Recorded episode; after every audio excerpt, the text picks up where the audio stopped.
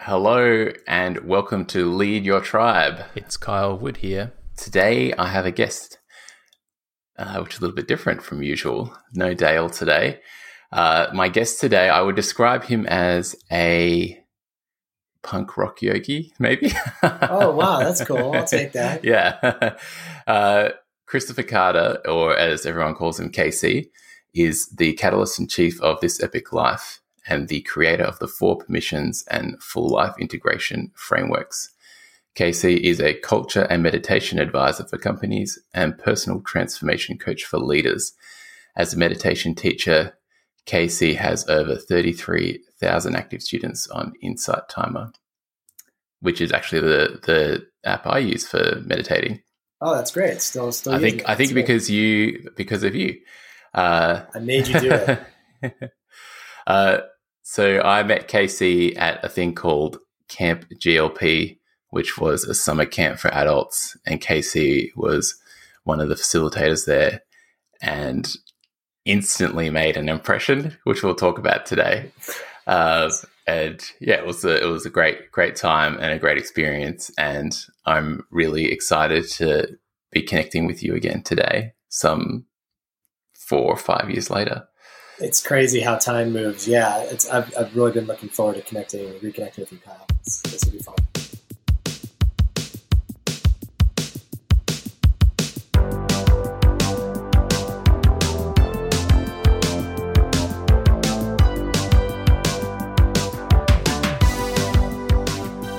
Good to have you. Uh, so I thought I would we would go back in time because you ran some workshops at that camp and also with your social media things i feel like i know remember a few things about you that have always piqued my curiosity uh, especially now that i'm a dad because i remember that was one of the things one of the first things i heard you talk about was like balancing that life of working and kids yeah. and like self-care and every you've got three kids um so right, and uh, yeah, it's it's a it's a tricky thing to juggle. Yeah, it's um, I'd say the struggle is real and the struggle continues, but um, it's it's kind of the journey of a lifetime is to bring people into the world and figure out what to do with them and how to keep them entertained. Um, whenever I think of my three kids, I mean, I guess it's like exponential, right? You have one, I have three. Stephen Covey, who wrote uh, the Seven Habits of Highly Effective People, he had nine. Yeah, you know, really? So, yeah, I didn't know that. yeah, so uh, they they were holding hands in a circle around him as he passed away, and and to me that's uh, a, a, beautiful testament of his yeah. legacy of not only the work that he created, but that he lived that work and he created children that would honor him that way. So, um, so yeah, I think um, you, you, met me in very kind of heightened circumstances where I was the kind of the um, summer camp counselor on steroids at Camp Good Life Project.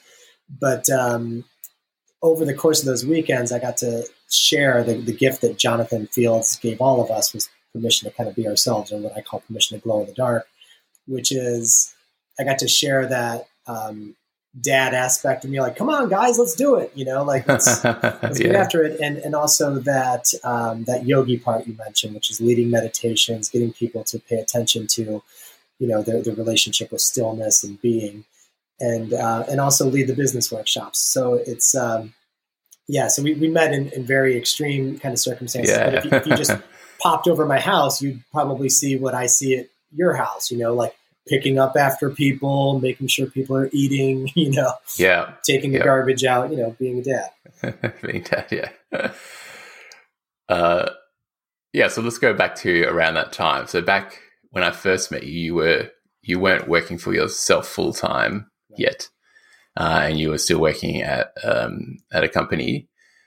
And I believe, I think before I met you, back when you met Jonathan, you were thinking about quitting Right. Is that right? Yeah, Tell I mean, you, you, always have these entrepreneurial dreams. I mean, when you work in corporate, I mean, I was fortunate to work for a great company. We won a, a lot of awards for culture. It was a company called Centro that's based in Chicago here in the States. we grew very fast. I grew from like the 44th employee to like over 900 in a period of like eight years. So we grew fast, won a lot of awards for culture. And I was getting these opportunities to become a coach. You know, I was coaching a lot of my superiors, a lot of my teammates. I was leading uh, training and development for a bunch of salespeople. And just always had that dream of, you know, walking out of there on the last day and be like, screw you guys, I'm going home. I don't need this anymore. I'm, I'm done with digital media or whatever we were selling. And um, it never quite works out that way. You know, like the, the way it worked out for me was I was training a lot with Jonathan and Good Life Project, helping create those experiences like camp, like some of his other, you know, immersion experiences and trainings so I was mm-hmm. using my curriculum design experience and my and my corporate experience to help Good Life Project, mm. and I was taking all that fire and inspiration from Good Life Project back into my company. And at some point, I knew that there would be like a, a launch happening, but but it came, it was totally unexpected. They actually my company eliminated my position while I was on uh, a sabbatical. So I was oh, taking oh, this five week trip with my family at the end of 2015, and I learned when I came back that my job had been eliminated. And it was like a whoa, I'm not ready for this kind of thing. But it ended up being so beautiful because they chose it, not me. I got a nice severance package, which gave me some financial runway to, yeah. you know, build a whole new uh, career for myself. And um, it, the timing was funny too because we were buying a new house and uh, renovating it. So we were building this dream house, and then all of a sudden I came home to realize I had no income to support it. So it was like that perfect mix of just like motivation, you know, like when when feeding your kids is at stake, you will figure yeah. out whatever the hell you need to do to do it. And so I started signing up coaching clients and started consulting and kept deepening my training as a coach and kind of have been building for the five years since. Yep. Yeah, cool. Uh, so this uh, shows about leadership um, and like leading from that sort of heart based place. Mm, and one of the things what, when you were still working that I remember seem to remember you doing is that uh, you focused on the things that were inside of your control that you could that you could still do inside of the business, you know, before you were working for yourself. And I feel like one of those things was a newsletter. Am I remembering that correctly? Oh yeah, right. special times. tell yeah. me, yeah, tell me about that because I because I just feel like it's a really oh, cool story. Yeah. yeah. Well, well, first of all, it says a lot about the company I worked for that they would actually not fire me for doing what I did, uh, but they celebrated it. And um, during the, I worked for that company for about eight or nine years, and it, it included the 2008 2009 recession in the United States. I'm sure yeah. it was all over the world, but like it was a really hard time for businesses. And our CEO later told me that my newsletter helped him get through the darkest chapter of his career and his leadership. And what the newsletter was, was I would sit at my desk in Akron, Ohio, and just kind of nerd out on personal development and also kind of this notion of authentic voice. Like I would use my very, you know, funny, playful, curious, sarcastic, sometimes voice to kind of frame up this personal development newsletter. So it was like the sugar that helped the medicine go down you know, and um, every time before I would hit publish on these, I would send it out once a month to special times. I would just cringe at my desk and think, this is the one that's going to get me fired, you know? So like my body would get all tense and I'd like hit really? and I would just, oh man, I wanted to vomit. And, uh, oh, wow. And, and every time the responses that came back were like, this is the best thing that's happened all month and super inspired. And, and like the letters and the feedback was so great and honestly, that was the, like the seed that grew into what I did at camp, which was mm. figuring out how to dynamically play with, you know, leadership, the spiritual medicine I try to give people, and also coded in this very playful, fun. Anybody could do it. If, if I could figure it out, so can you. And, and it was it, like that kind of grew into that persona that, that I used at camp and I still use with some of my clients, which is, you know, personal growth is not easy leadership is not easy. It's it's often a very thankless job. But if you mm. can make the journey fun and rewarding and you know spiritually grounding, then anything's possible. So so I think that newsletter you mentioned was kind of like the first version of of what it's become. Yeah. Yeah, that feeling you described of wanting to vomit, of like just being like, oh, oh. yeah, right. Uh, so what? It would be easy then to just stop and be like, okay, I'm just not going to do this. So what what do you feel like did keep you sending it or even send it in the first place? Yeah, well, I think I intuitively knew. I knew deep down that that it was valuable and it was important, and and that if I put so much love and work into it, it needed to be absorbed and felt. You know, and I also had the company's best interest in mind. So I, I ended up working on the HR team, which kind of governor governs those things. And you know, if some crazy employee, one of 600 or whatever at the time employees, was just sending out a company wide email without yeah. asking permission, that's a bold move. You know what I mean? Yeah, like, yeah. HR would not be into that. Like, in, including me when I became an HR person. Like, if some you know wild card was doing that, I'd be like, "What the hell are you doing?"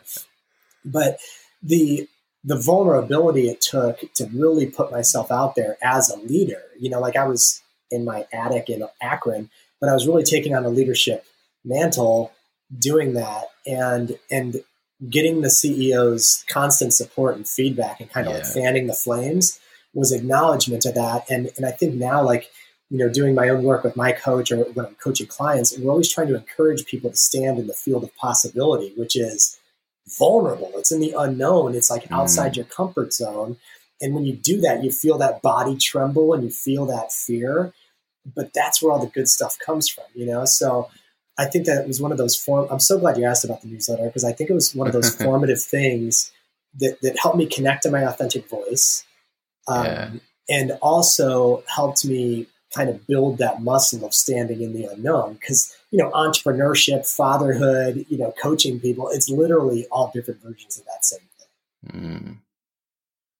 yeah well we were just you noticed behind me is the seth godin's new book the practice, practice. yeah it's great in a way that newsletter was a practice for you it was like yeah, because you had to do it. It was every Friday. Is that right? Or it was, it was once a month, but like the production once a month. Okay, the production yeah. that went into them was so it was so old school. I created the whole thing in a PDF. I sent it as an attachment, yeah. but like tons of like graphic layout and very funny inside jokes. This this yeah. one issue, I jokingly called it the corporate times, and I made the whole thing beige, and it had like clip art of like corporate stuff, whatever.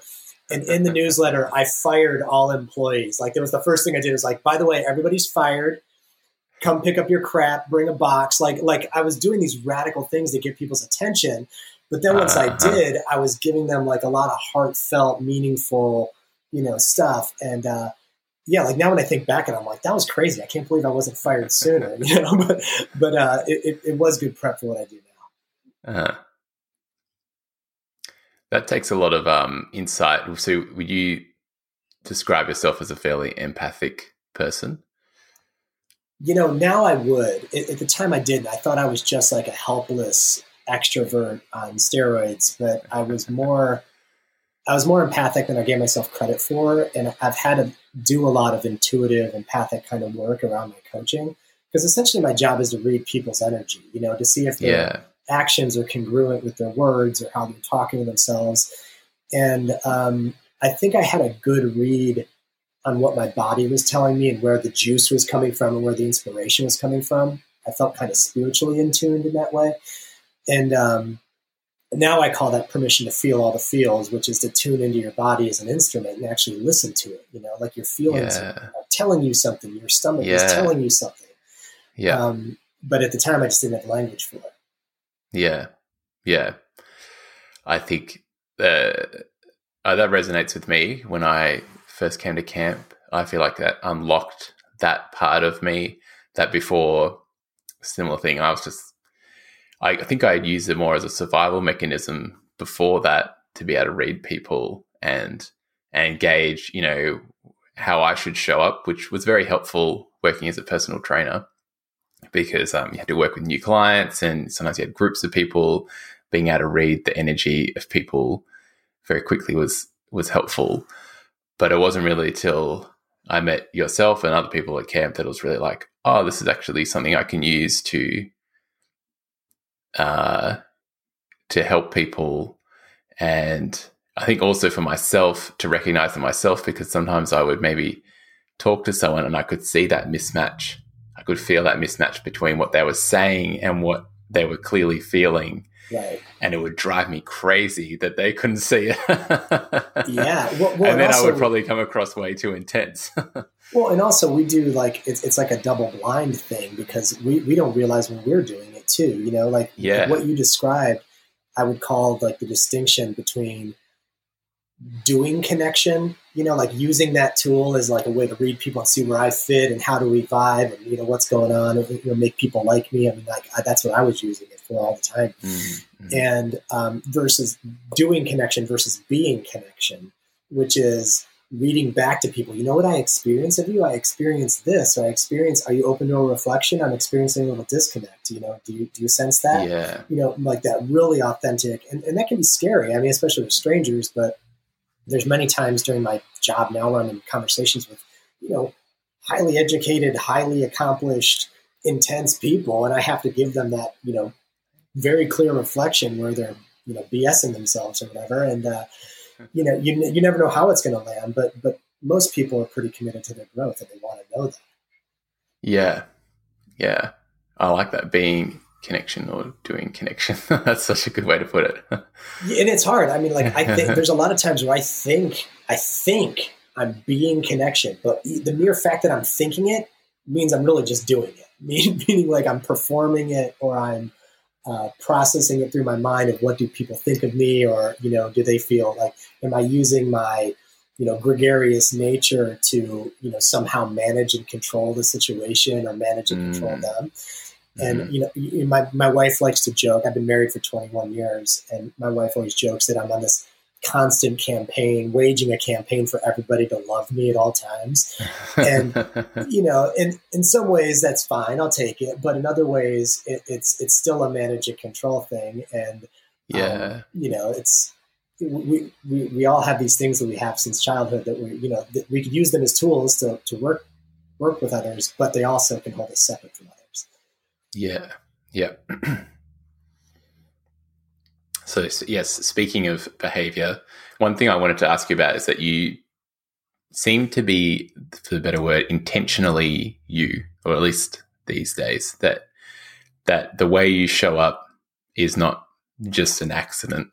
Um, that you, especially online and off, we were talking just before about uh, some of the things you share online with your family and stuff like that. And it's not always the happy moments that you share.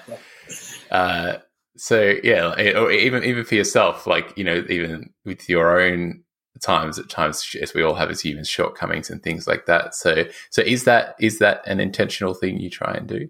I mean, it tries to be. I mean, I think that social media has warped all of our understanding of what's authentic and what's for show mm. and, and, what's what's posturing. Um, you know, like we, it, it's such a tool that's used for comparing and all this stuff, but but it is a very powerful tool to to share your life and share the things you're learning. And, I think what you've sensed about me is like I, I've I've kind of switched less on the performative aspect of like, hey guys, check this out. You know, like I would be running these you know kind of public experiments in personal growth, and now it's more about just the uh, how crazy it is to watch three kids grow up and, and you know shortcomings I discover in myself as a father. You know, where I mm-hmm. fly off the handle for something stupid, or I throw what I call a mantrum, which is a man tantrum over um, you know just boiling over over something stupid. And and I feel like yeah. it's it's really important to share those things, uh, not not so I can you know do authenticity, but I can um, remind my clients that I'm in process alongside of them. And I think we need examples of, of men and, and women um, that take ownership over when they, you know, hit a wall or face plant or face palm. Uh, I've had a few pretty public corrections on things that I've posted where people, you know, want to use it as a, a way to educate me on something, a better way of saying things, or a more yeah, inclus- okay. inclusive way of saying things and and I'm all for having the conversation publicly because I think it's important to be you know to, to practice humility and to be open to learning and open to a reflection. And every time I've done that it usually leads to more subscribers followers clients because it's I'm not trying to BS myself into doing it for shock value. It's it's just kind of the right thing to do. Yeah okay. Uh, that that's something that I struggle with is, I guess, being willing to be wrong. you know, Right. and then Oh. accepting, I get publicly, and accepting that Yeah. I would be, yeah, wrong. accepting someone. I, actually, I, I think that bit I've got, but it's just the willingness, yeah, to be wrong and and worry about being embarrassed or ashamed. Yeah. Well, well, it triggers something that I think is. It, you mentioned survival mechanism. It's exactly what it is. Like our survival mechanism can't deal with being wrong, you know, because we, we want to go to this binary place of right, wrong. If I'm wrong, it me it reinforces the fact that I'm unlovable in some way. You know, like these Yeah. are all kind of deep seated things. So being wrong takes guts. You know, it's it's why you know our lame duck president uh, can never bring himself to ever admit fault. You know, like yeah, narciss- narcissism is so much easier than um, just saying, "Hey, I really screwed up. Like, what do I need to clean up? Mm. You know, help help me learn, educate me, you know, change me in some way." Um, it, it's it's not a comfortable place to be, but if if we're open to just the other side's ability to share some wisdom with us, it doesn't make us wrong. It makes us both in this kind of collaborative kind of learning space where we're, we're here to grow each other, you know? So it's like, it's, it's not the fact that you are wrong, it's that you label it as such that, that causes the Mm. suffering. hmm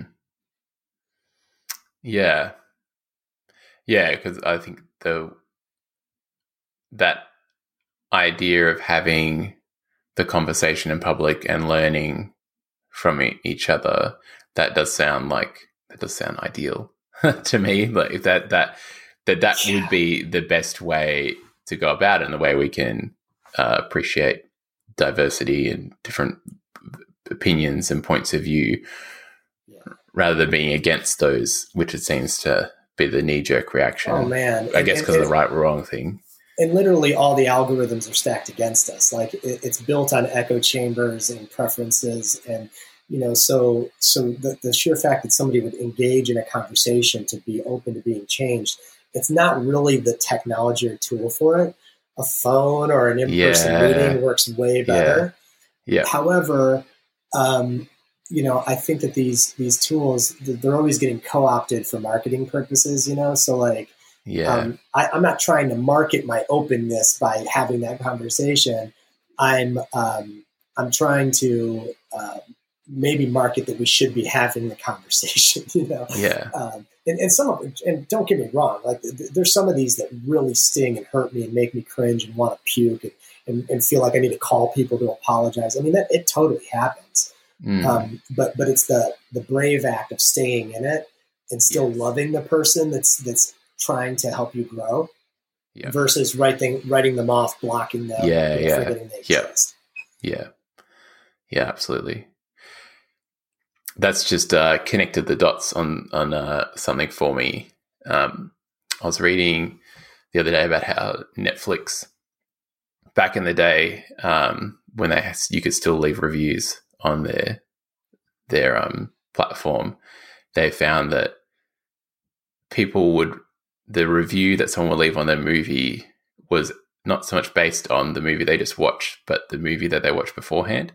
So if they had watched a really good movie that they really liked, and then they watched a not so good one, they would actually rate that not so good one higher than they would if they'd watched a Oh movie wow! that they didn't like.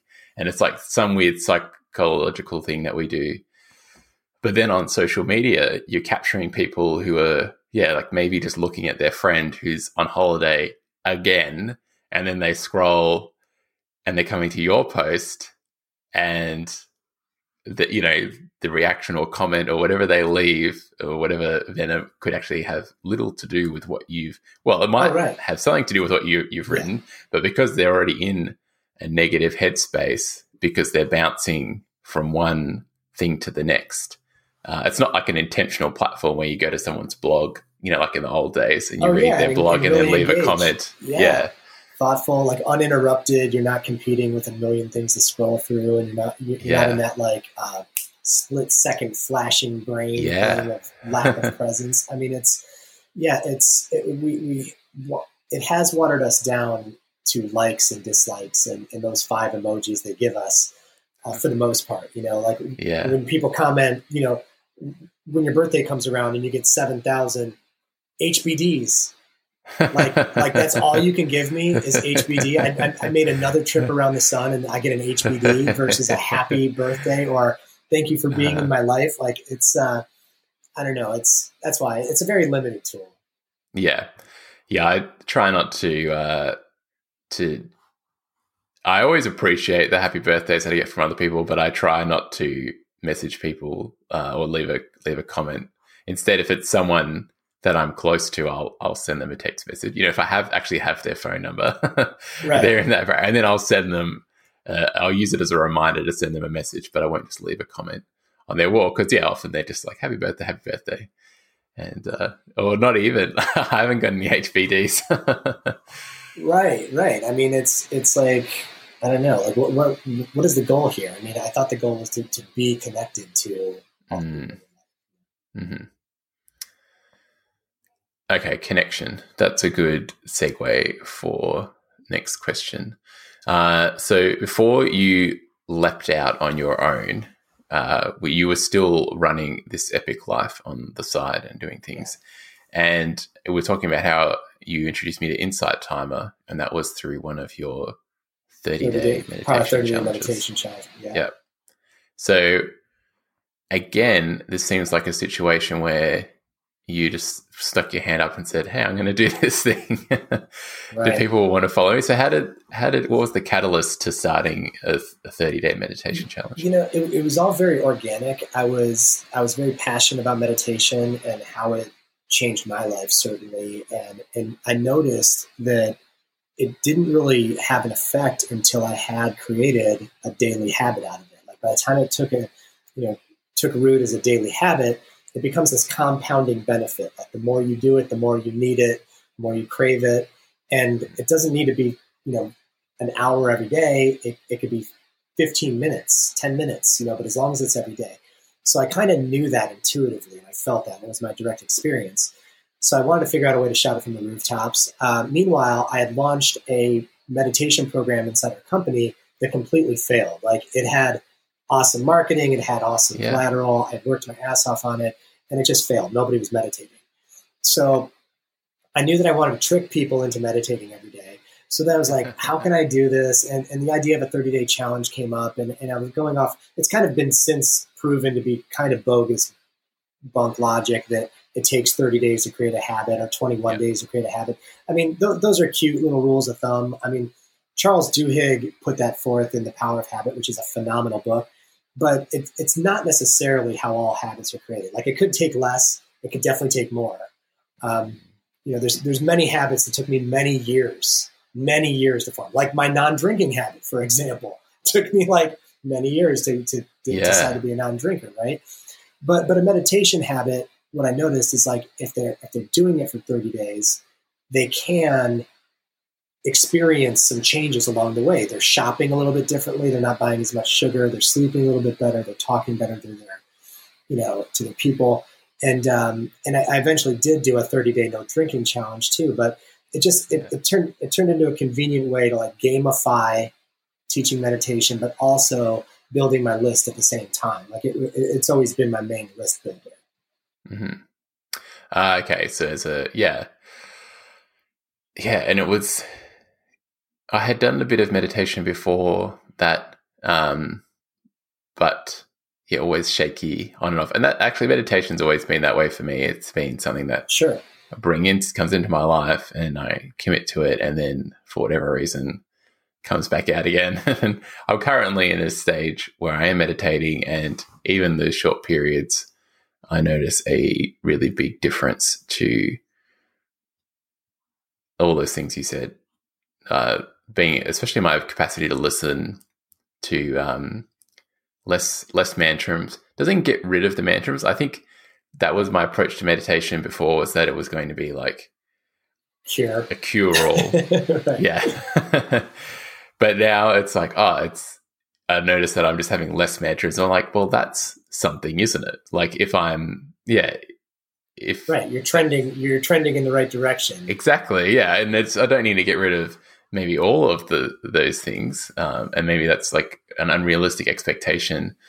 Um, but well, what creates what, what you're what you're doing when you meditate is you're you're strengthening your meta attention, your ability to bring your attention back as many times as necessary. It's not about the absence of thought; it's about your mm. thoughts wandering and then bringing it back. So as you and you'll get this because you're a fitness guy. Like you, as you strengthen that muscle of meta attention, you can notice that when you're throwing the mantrum, you know, how is this serving me? Oh, maybe it's not. Yeah. I have different choices. You become yeah. more aware, right? Yeah. And, and, and also, the it goes it gets deeper over time where you realize that that that boil over that pressure cooker release, whatever that mantram is, it actually is serving some sort of a purpose. You know, it's it's not mm. just like some sort of garbage that you need to fix or get rid of. Um, it, yes, it's probably not productive or helpful, or there's better ways to do it, right? But yeah, we, we want to have the self compassion to to kind of accept ourselves where we are. Like in a year like this, you know, I was maybe two years ago. I was going through my coaches training. I was I was boiling over all over the place. I was bringing over so much like just pissed off, mm. angry venom. Like I just felt like so much injustice and like blah blah blah blah and it's so silly for a white guy to say this, but the the past year, like with, with this pandemic, it's been more about this profound sadness, like all the injustice is mm-hmm. it's just sad. And and um, you know, like how some of my clients can change and other ones can't, that's a little sad. And and I think these kind of blow in like in different seasons and the meditation just kind of helps keep you kind of in equilibrium around it, you know, like where you, you, you expand your ability to be with whatever's happening. Like, oh, mm. lots of uncertainty around the economy and, you know, what are the clients doing and what's this virus doing? All those things can be maddening if you don't have some sort of a practice that just kind of brings you to center. Yeah. It's, it's too, every year just feels like it's speeding up in its intensity, um, the, the, the, speed of change, the, the mm. velocity of change, the intensity of it. And to be able to just slow down ourselves and just kind of be with you know those changes and know that like oh these have come and gone before. They will so this time. Yeah. Yeah. Yeah that's that's very helpful. Uh, one of the things i try to do these days is to be of service and have that approach in my business. And when you were talking about things speeding up, it's like it almost that almost seems to work against that because I've when things are speeding up, I'm reacting to that rather than f- stepping back and focusing. Well, wait, what do people actually need right now? What do, what does my community need right now? Right. How can I actually help them, rather than just grabbing you know the nearest thing that's zooming by and yeah yeah i mean it's it's um the first permission the, the, in the four permissions framework is permission to chill and yeah. it, it's kind of like written fun you know in a funny way in like bro language because chill can mean a lot of different things but just the even even the ability to pause and notice where you're coming from. Like am i pushing my clients on something that that is convenient for me or is it actually something that they need and want? Um, is is there an opportunity for more expansion here on both of our sides? Like all that comes from the pause, and, and yes, the meditation process practice is a huge part of that, but just just the willingness to just slow down. Yeah. Um, it, it's not wired into us. I mean, in Western culture, we're trying to go as fast as we can and then drink more coffee on the way to getting there. And, yeah, you know, yeah. Needed it yesterday, looking at screens the whole time. I mean, it's, it's insanity. But but to be able to you know hit pause and give yourself permission to chill i mean so much so much good keeps coming from it yeah yeah something i would like to talk to you and this is more for my personal is talking about uh, leadership as as a father i mean so your your your kids all teenagers now or just about uh, th- 13 11 and 9 yeah Okay, so not. I'm sorry, so 13, not that sorry, six, 16, 11, and 9. She will murder me. 16, 11, and 9. 13. yeah, okay, so one teenager and uh, two going on. So, yeah, how do you find you apply this stuff to, I guess, showing up as the father that you want to be? Uh, you're asking me on a great especially week. Yeah. Ah, yeah. well, you're asking me on a great week because I've been butting heads with my teenager about um, what she's eating or not eating. Right. So it's we're, we're kind of settling into another big wave of lockdown during winter and yeah. she's she's sad. She's depressed about it because she's not seeing her friends. Like you know school's happening on a computer screen. I mean it's not what she kind of signed up for right? Yeah. And and watching anyone you love struggle sucks. But she takes it out and like she'll she'll like eat more convenience foods eat you know just like really stop uh, doing the things that i know bring us stability and joy. Like you know mm. getting dressed in the morning taking a shower. Like she'll take a shower change back into pajamas and then come down and eat some food that, I, that I'm like judging with my little gavel. You know? and um, somebody gave me some great advice, a friend who's a fellow yogi, and he said, "Your kids don't really do what you say. You know, you think they will, but they won't. Mm. They they do as you do, and they kind of tune into like the long term arc of how you live. Mm. You know, so." The, the fact that my kids have seen me become a sober, meditating coach is probably trending well for them. You know? Yeah, yeah. Um, I'm not saying that they're, they're, they have full permission to go make all the same dumb mistakes I made and uh-huh. learn the hard way on purpose and do all the things that I did. Um, and, and to just be, you know, teenagers sometimes, which can be perceived as rude or just not listening or whatever. Like that's fine. But my daughter, who she is as a person, she's 16, but she's a professional musician. She has songs on the radio. She is, you know, she's winning competitions at the Rock and Roll Hall of Fame. She's getting yeah. offered record deals. And it's because she intuitively gets that long-term arc of like pursuing mastery, mm. you know? Mm-hmm. So, so I think it's our job as parents to just try to be our best example, try not to judge ourselves too harshly when we act like a crappy parent in the moment because it's going to happen but do our best to clean that up and say, you know, um, the, the resolution on the eating thing this morning was that I said I had decided I was going to run out to the store and get everything to make smoothies, and I was leaving the house, and I said, if I leave smoothies in the fridge, will you have one with lunch? You know? Yeah. So as a leader, that was like me, servant leadership. I'll go get the stuff, I'll make it, I'll uh-huh. package it up, make it, you know, easy for you, and and she said, "Oh yeah, thank you so much, Daddy. You know that's awesome." And, and so sometimes it's it's like falling on your own sword or just biting the bullet and doing the right thing. You know. Yeah. um, yeah. Teenagers are tricky, man. Like my, my wife is constantly pulling myself, pulling me aside and saying, "Dude, don't do this. Try this." And she's way yeah. more intuitive with how to communicate. She remembers being a teenage girl. I, I was going to say she remembers. Yeah. Right. I never was one. And because it's hard, because at that point, there, because you and your eldest daughter with the music stuff seem to be close. Right. And I imagine it's hard watching her in some ways pull away to make those own because that's the teenagers when they they want to find their own identity, isn't it? And they do that by just like pushing way back. oh my god! Like you, you're so intuitive because like this is exactly the conversation I had. Well, it's exactly the conversation I had with my with my wife last night. She said, when, yeah. you're, when you're doing this, when you're questioning what she's eating, you're pushing her away. She's going to stop yeah. eating dinner with us you know? And yeah. I was like, whoa, whoa, whoa. Yeah. And, and, I, and I said, well, she never comes out of her room to see how we're doing and to help out and blah, blah, blah. She's like, yeah. dude, you were a teenager. You did the same thing. And, and, um, yeah, her and I are actually wired to be, we're, we're too much alike. Like we're, we're, you know, we're, we're both like show people, you know, we love to sing to people. We love to let, make people laugh. And those harder conversations just make it that much harder to connect on, you know, but, um, but we, we, we find our ways yeah. Thank you for sharing that. It's, uh, I think it's the biggest thing I learned. The hardest thing I learned starting my own business was that um, it's all connected.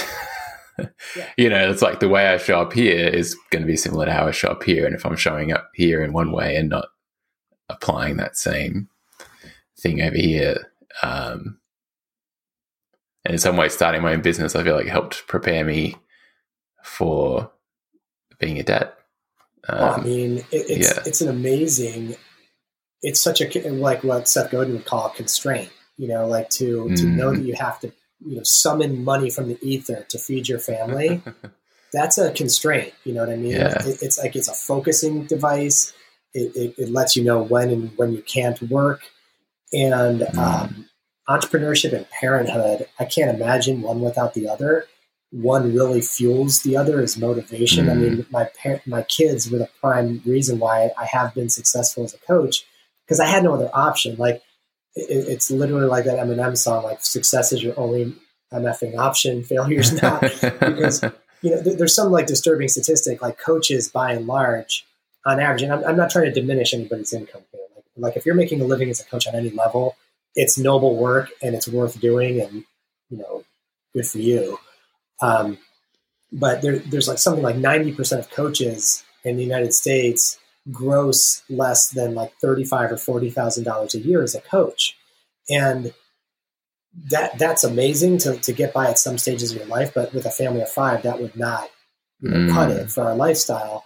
And so I knew that if I was to scale that or to become best in class or to, you know, I, I knew that it would, you know, like I, my minimum level of clients would have to be some people's maximum.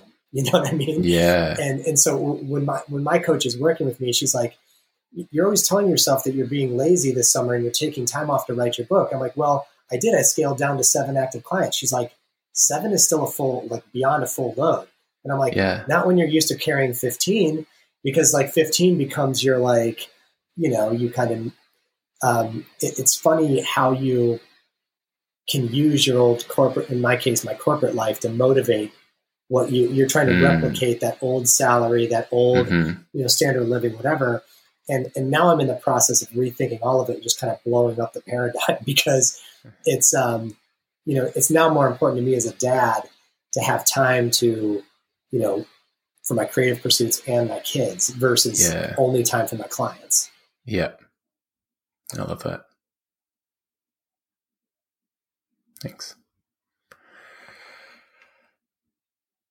I'm just looking at the time. Uh, I would love to throw a few rapid fire questions your way. Absolutely, yeah. If you if you could, uh, cool. Love them. Um, so line them up, uh, set them up. We'll knock them down. well, what is your favorite way to engage with your your tribe, your community?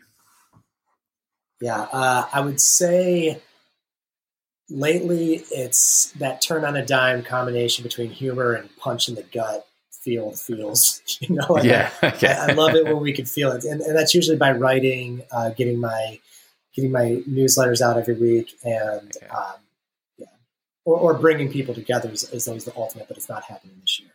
Yeah, because you run a retreat as well, don't you? Yeah, well, we were lucky to do the Costa Rica retreat right before this COVID started, oh, so we wow. got we got to really you know connect deeply. But uh, but yeah, lately I'm, I'm thinking of in the present moment, it's to just really you know, show up with a lot of relevancy for them and to let them know that I'm feeling what they're feeling. Yeah, 100%. Yeah. Uh, who are two or three other like leaders you look to as role models? Oh, that's an awesome question. Uh, leaders as role models. I mean, I think it's it's a great question because in the United States, there's such a vacuum of effective leadership at the moment right? Like we've had the example, like textbook examples of what not to do. Like blame everybody else and mm. golf all the time is not a good uh, look for a leader.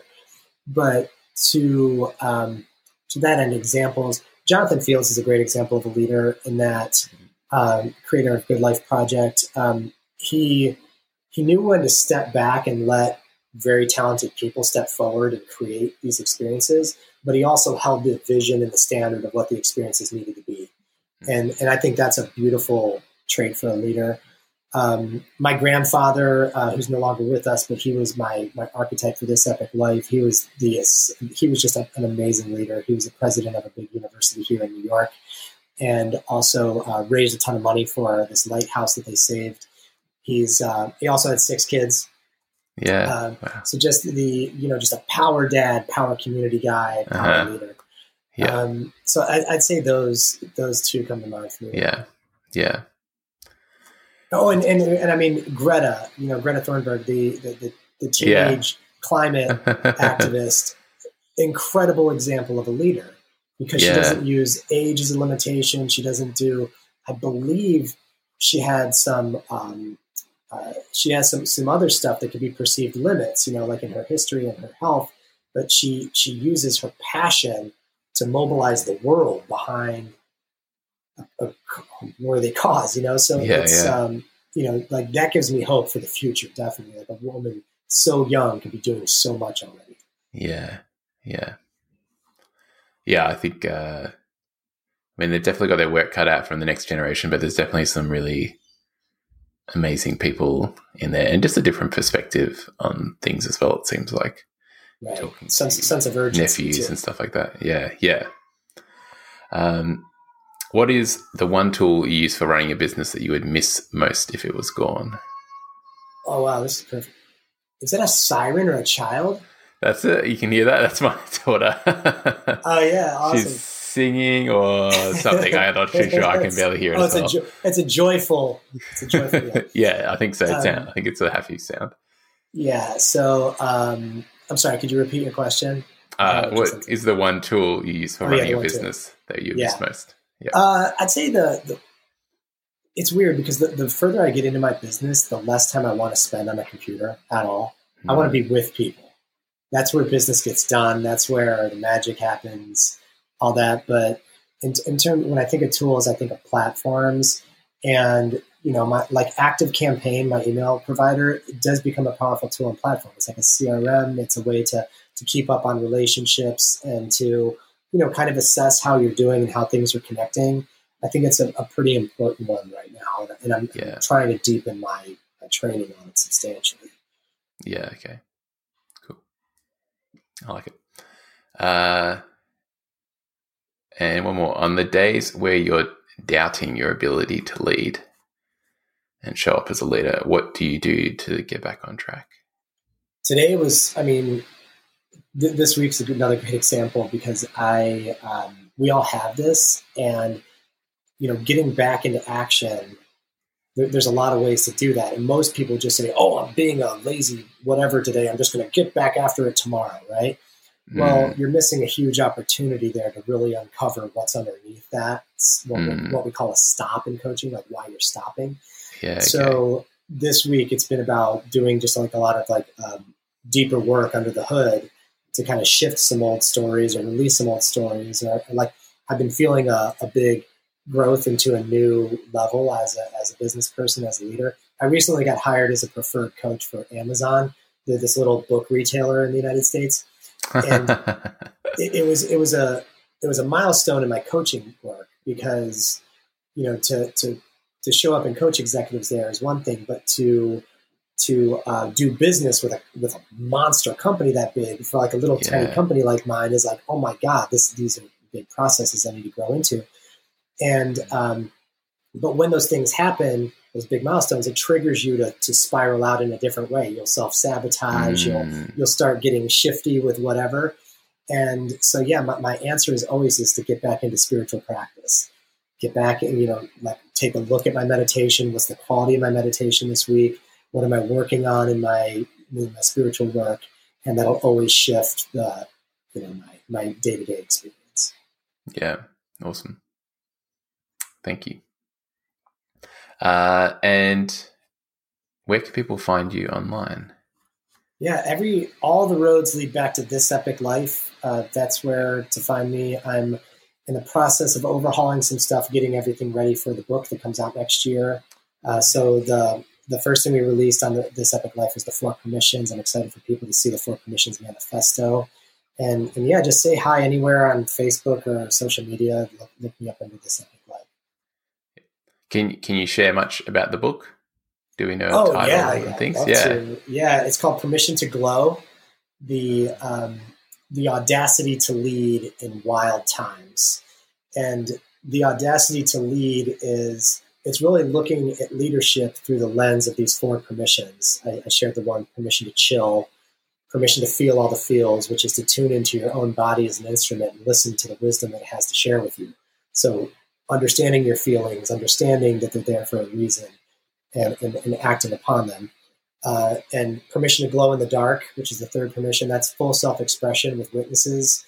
Um, it's you know uh, super powerful and inspiring on one level, but it's also really confronting on the other to be with your own power. Yeah. Uh, and most people hire me for that reason, but because they want to skip the other two of like, you know, chilling and, and Yeah. feeling the feels, but they're, they're kind of inseparable.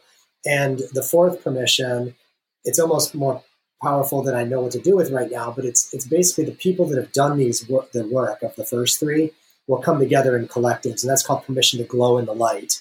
And permission Okay. to glow in the light is, is a grid of people doing that work who are in touch with their feels, are willing to chill, are willing to glow in the dark, and that's the energy that can uplift the planet.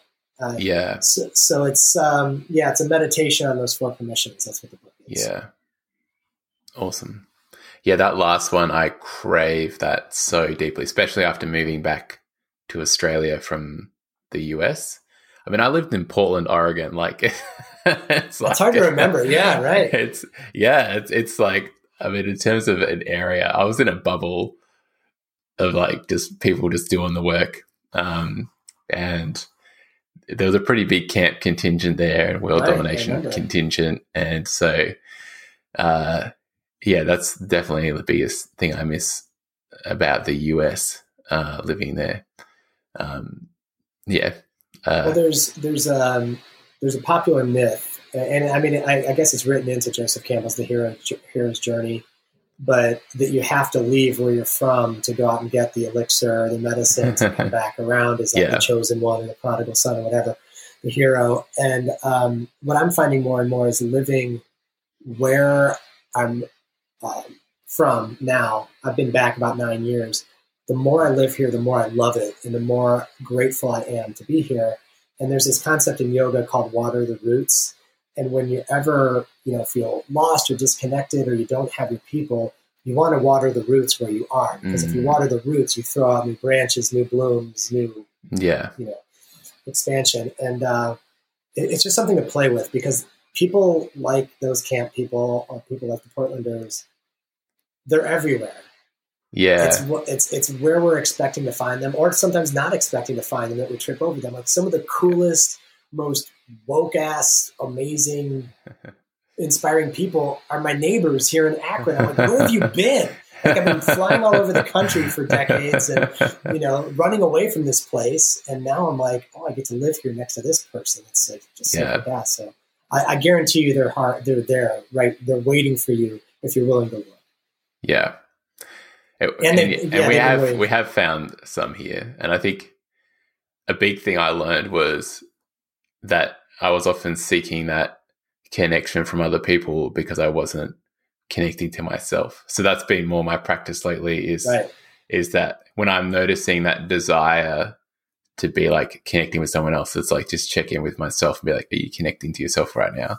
And a lot of times I'm I'm not. And it's like and then that can give me some of the sustenance I need, which then in turn helps me connect with other people and be more confident and things like that. So yeah it's um it's a real gift. I mean it's a gift of doing your own work. If you work in those permissions or whatever you want to call them you're going to become more of a pristine mirror so other people could see themselves their authentic selves in your work.